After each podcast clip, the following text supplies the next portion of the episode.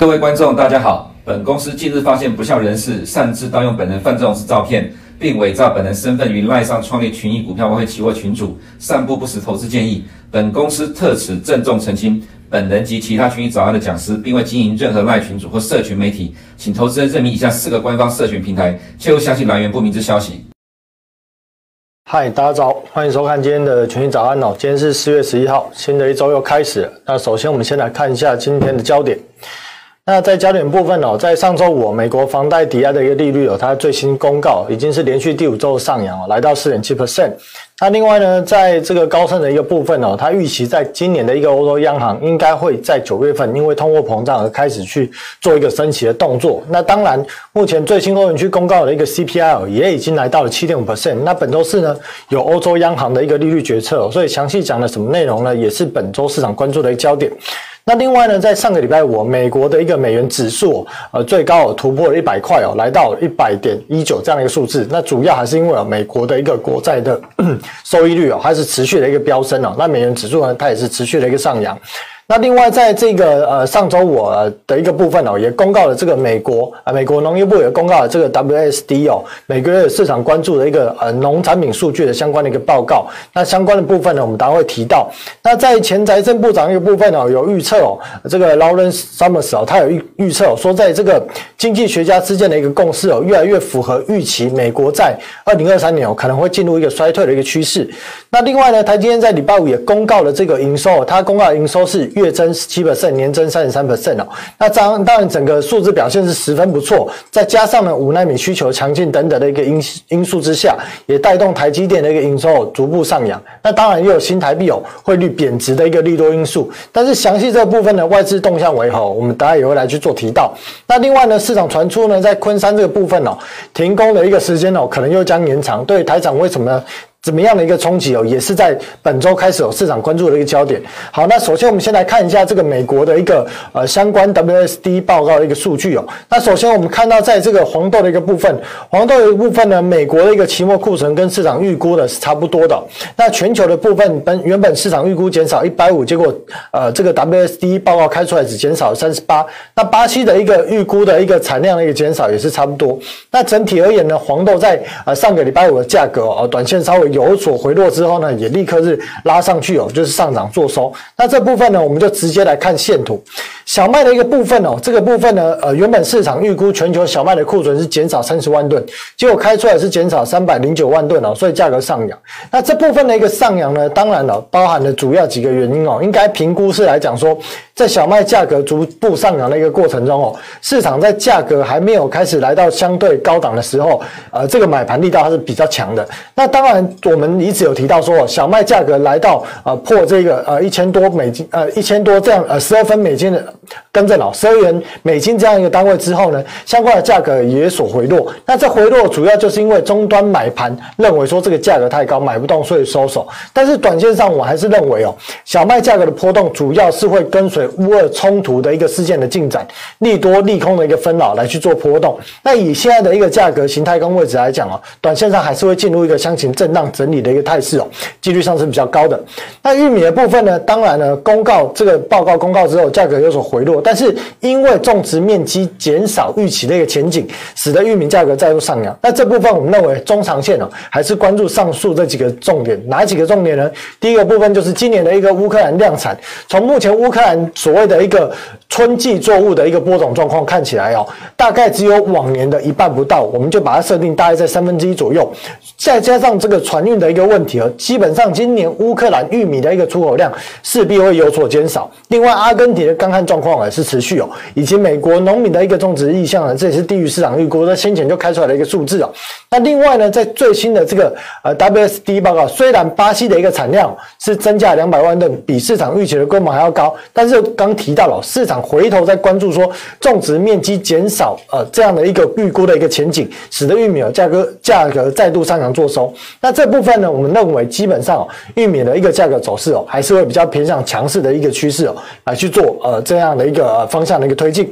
那黄豆的部分呢，呃，WSD 报对于巴西的一个产量的预估的下修，跟市场预估的是差不多的。但是整体而言呢，因为在盘前，在这个 WSD 报公告之前哦，呃，相关的黄小玉的一个价格都是上扬的一个状态，所以黄豆最终呢也是维持上扬的一个态势。那接下来，因为这个农产品的一个部分哦，即将开始，应该说开始进入所谓的一个波动期哦，所以未来呢，我们在这个每天哦或每周这个部分哦，都会不定时的来去跟这个投资朋友来去。呃，说明一下最近的一个天气变化了，可能对于这个农产品的一个播种进度有没有跟去年相关的一个时间来讲有太大的一个差异？我们在后续的节目呢会来去做提到。那轻原油价格部分呢，短线虽然有所回落，但是呢，呃，因为回落的主要原因是因为美国呢这个拜登哦联合其他国家来去释出这个战备存油，但是我们认为呢，油价呢在这个乌俄冲突啊尚未结束的一个状况之下，应该还是会维持高档震荡强势的一个格局哦，甚至有可能啊有。上扬的一个态势出现，那欧洲天然气当然就这个所谓的一个普丁哦，他试出了要将这个呃，如果你这个被列为我不友善国家，要来跟我购买天然气的话，你都要用卢布来去计价。但是这部分呢，看起来欧洲天然气没有对这个价格有太大的一个反应。不过欧洲的天然气价格相较于去年同期，它的涨幅其实是大的。这也是刚刚我们提到的，为什么在今年最新公告的一个欧元区的一个 CPI 已经突破七 percent 这样的一个数字哦，主要也是因为能源价格。价格上涨高涨的一个因素，导致通货膨胀居高不下。那当然呢，在这个部分哦，俄罗斯哦，大家都以为说，在这样的一个制裁之下，可能今年它在出口的一个收益哦，可能会跟以往差很多。但是其实根调呃，根据研调机构一个预估哦，俄罗斯在二零二二年能源出口的一个收益有可能再创新高哦。主要是为什么？就是因为在今年的一个能源价格，相较于去年同期来讲，价格涨幅是高很多。所以纵使俄罗斯是在今年的一个出口总量可能略微减少的一个状况之下，但是呢，它整体的一个收益还是再创新高。这也就显示为什么在这个呃俄罗斯有提到说，我要求对于。呃，对于我俄罗斯不友善的国家，我要求你们这样的一个交付对手用这个卢布来去做一个天然气购买的一个计价。当然，这部分也有效拉升了一个卢布对美元先前的一个贬值，一度大概从开战之前到开战后贬值三十 percent，但后来又拉回来。所以欧呃俄罗斯的央行我们看到，俄罗斯的央行在周末来去做一个降息，将原本现在二十 percent 的一个利率哦降到十七 percent 这样一个水准，显示俄罗斯的央行呢，应该说俄罗斯哦，它对于呃它。它在这个汇率的一个控制上面呢，它是有一定的一个信心度。那美国房贷一个抵押利率啊，连续第五周上扬，已经来到四点七二 percent。那这数字的一个上扬代表什么呢？我们用这一张图表来看哦，这是过去呢，相较于从二零一五年到现在的一个走势的一个比对。我们看到现在蓝色的线，三十年期的房贷利率已经快要回到了这个二零一八年。二零一九年的一个高峰，这这个故事表示什么？这个利率的上扬呢？虽然美国它的一个房贷利率是所谓的一个固定利率，固定利率什么？它跟台湾不一样哦。如果我们台湾它去贷款了之后，我们会跟着利率来去做利率上的一个浮动。可是美国当下，比方说啊，它在去年啊这个呃二零二二年一月一号，它贷款了，贷款当时的利率是三点二趴。那哪怕现在利率拉升到了四点七，它的付款利率还是三点二趴。但是对于后面的人，如果这些房子已经买的、购买的这些屋主，他原本的一个目的不是为了要自用。而是为了要赚价差，那现在利率飙升到这样，后面愿意去购买，如果他本身不是很有钱的，他愿意去购买的力道就会降低很多，也会造成原本持有者他可能是要变现的一个目的，造成变现的一个困难。所以呢，这样的一个利率拉升，它最后势必会冲击到原本手上持有房地产的人，如果他单纯是为了要所谓的呃再卖出去这样来去做使用，而不是单纯要自住使用，另外再加上他的收入可能没有办法 cover 这样的一个长期利息支付的一个成本，那后续呢，房价就可能有一个抛售的效应。那如果房价不好抛售的一个状况下，对于美国的消费者，他可能会转向变相来去抛售什么？抛售美国大概百分之七十的消费者都持有的一个股票市场。所以当利率快速拉升的一个状况之下，可能会在未来三个月左右时间会见到这样的一个回馈，将会回馈到股票市场，对股票市场的一个卖压产生一个显著的一个影响。那另外，美国消费者信贷，当然这个部分在之前哦，呃，上周的节目呃，我们就有提到过了。这部分呢上扬了，也表示说，美国消费者呢，他对于目前的手上所拥有可以动用的一个现金余额，可能是已经不够的一个现象。那我们之前有提到标普五百，好，或者说美国的一个指数跟企业获利还有 M two 的一个关系。那我们也提到了 M two 是什么？M two 表示说消费者借贷、企业借贷、政府借贷。所以我们刚提到的是什么？消费者借贷，我们看到消费者的一个借贷成本开始上扬，不论是呃抵押房地产利率，不论是信贷利率开始上扬的一个状况之下，M two 的一个增加速度势必放缓。另外，我们再来看看所谓的一个企业端的一个表现了。呃，前纽约联邦储备银行的行长哦，他也提到说，如果呢，Fed 真的想要控制通货膨胀，就必须要让美股跟美债掀起腥风血雨，让投资呃股债投资人承受比较大的损失。这部分呢，其实大家有没有印象？我们在之前的节目就有提。到过，现在呢，对于美国要对于控制通货膨胀，基本上市场的共识两个方法，第一个是升息。第二个呢是缩表，那当然升息已经开始在做了，只是做得很慢。但是市场预估呢，在五月份的一个 FOMC 会议跟六月份的一个会议，可能都一次会升息两码。缩表什么时候开始？五月五号将会开始。那另外呢，我们先前就有提到，除了这两招之外，还有一招好杀手锏是什么？就是让放倒美国的一个股市。所以呢，其实连前纽约联邦储备的行长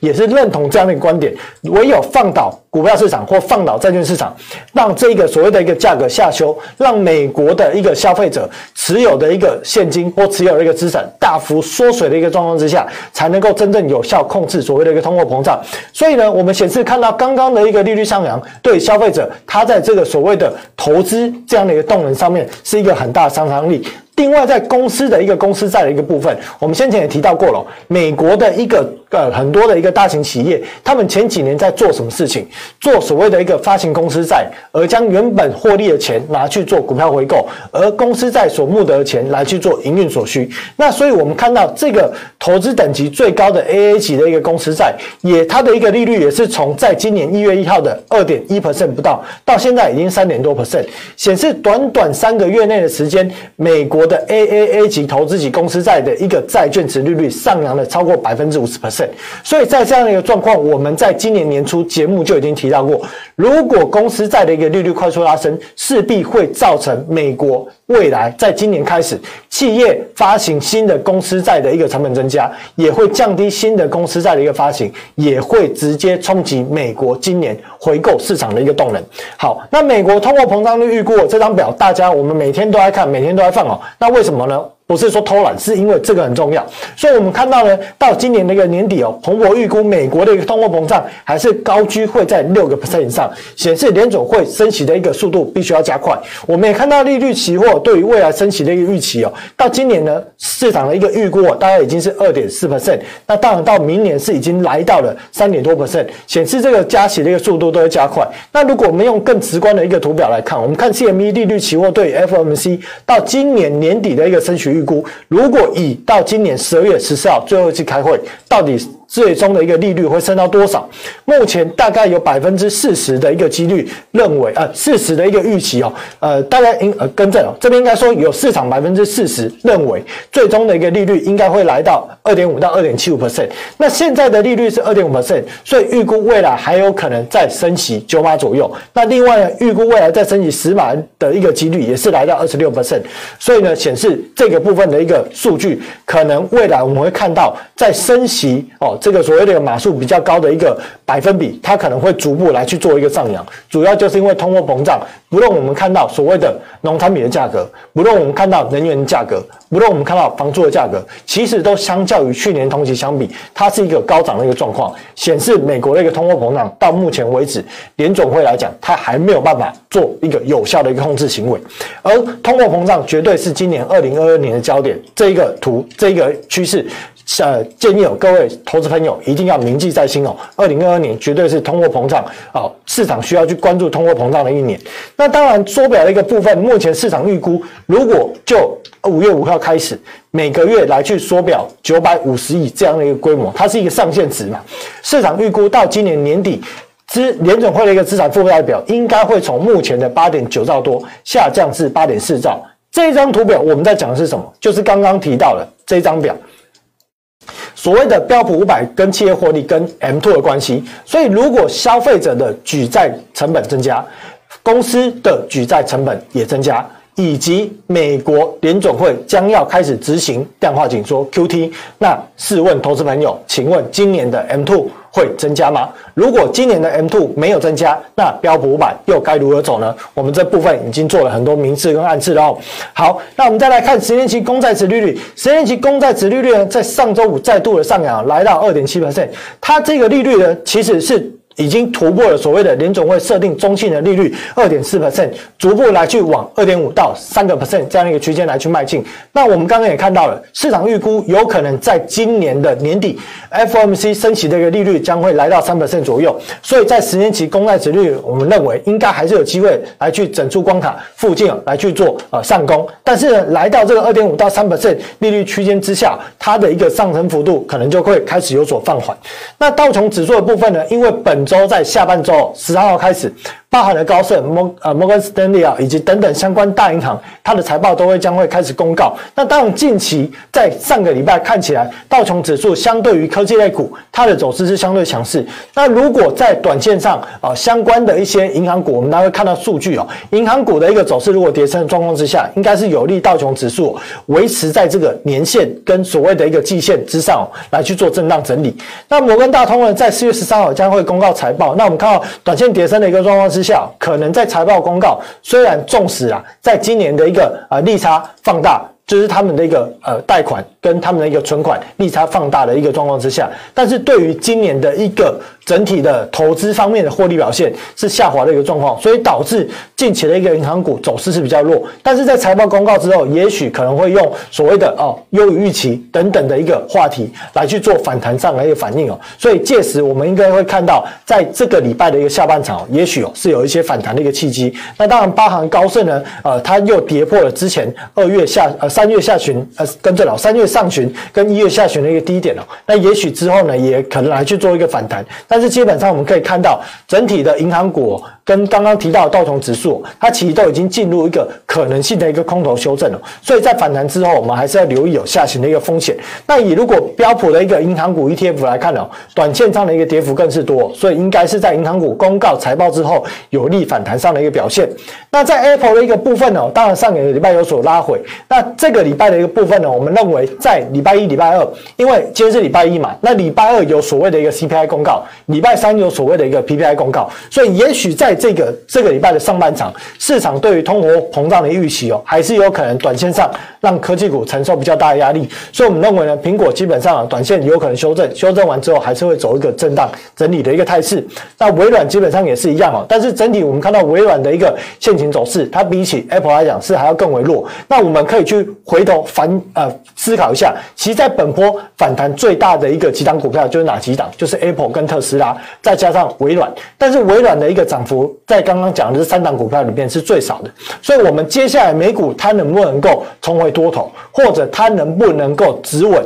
呃，而不再继续做一个下跌破底的一个态势，我们就去关注这三档股票。那当然，现在目前看起来撑盘的角色只剩下所谓的这个特斯拉跟 Apple，所以基本上就是关注这两档股票在未来走势的强弱，就可以大概的一个方向来去判断美股可能呃有没有可能能够来去做一个止跌，做一个区间震荡整理的一个横盘整理，或者可能经过一段时间通货膨胀预期又上来之后，可能有一个下修破的一个走势哦。那另外纳斯达克部分呢，基本上啊，短线如果再修正下来之后，就是这个框，我们在呃十天前就已经画了这个框了，基本上短线上还是维持在这个框框里面来去做震荡整理。那加权指数的一部分哦，当然这个部分我直接跳张图表，在上个礼拜四哦，市场的统计说外资又大幅卖超，当然在礼拜五外资最新的动态又是卖超。今年到四月中旬啊，四月上旬而言哦，外资总共卖超台股的金额已经超过去年全年。的一个呃幅度，那为什么呢？为什么？主要其实就是因为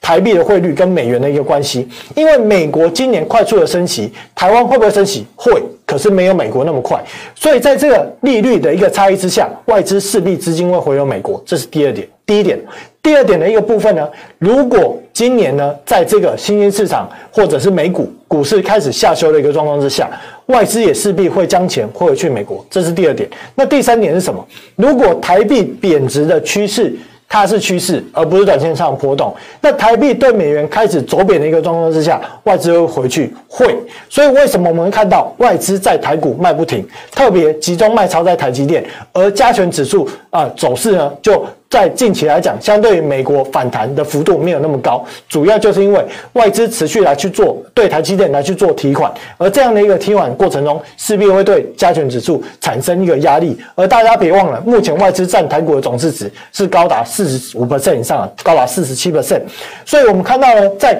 台股跟台币的一个汇率关系哦，帮投资朋友画了一个表，但我们时间有限，没有办法在这表停留太久。如果有兴趣呢，回头自己去按暂停，停在这边慢慢看哦。这边基本上我们看到。红色的线是台币的一个汇率，蓝色的线呢是所谓的台股的一个股价指数，它大约是呈现一个反向的一个关系哦。好，那 OTC 指数我们认为短线上如果今天呢，呃，因为礼拜一呃礼拜五的一个部分哦，美股的科技类股还是比较弱的，所以如果今天的一个台股跟 OTC 指数短线上应该会有所拉回，但是我们就看看哦，在黑手护盘的一个状况之下，有没有机会来去做一个收脚的一个动作。那我们来做一下今日的一个结论哦，基本上，今日呢本周包含今日跟本周啊，我们要留意礼拜二的一个 CPI 一个数据公告，所以在礼拜一、礼拜二基本上都还是会比较偏向拉回修正的一个态势。但是从这个礼拜三开始之后，相关的一个美国银行股财报公告之后，短线应该是有利哦，所谓的一个反弹机会。所以如果以本周的一个操作而言哦，会尽量比较偏向所谓的一个选股不选市的一个方向来去做操作，会是比较安全。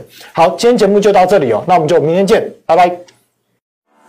全球已有超过一百三十个国家宣示了二零五零年净零碳排，纷纷祭出燃油车禁售令。未来要维持动能不间断，谁来神救援？答案就是电池及储能设备。电池与储能的强大爆发力，是你不可错失的百万倍需求历史机遇。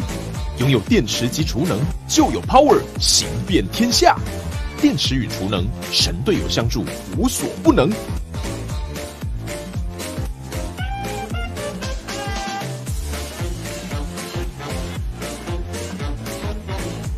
动力不断电，得电池者赢天下。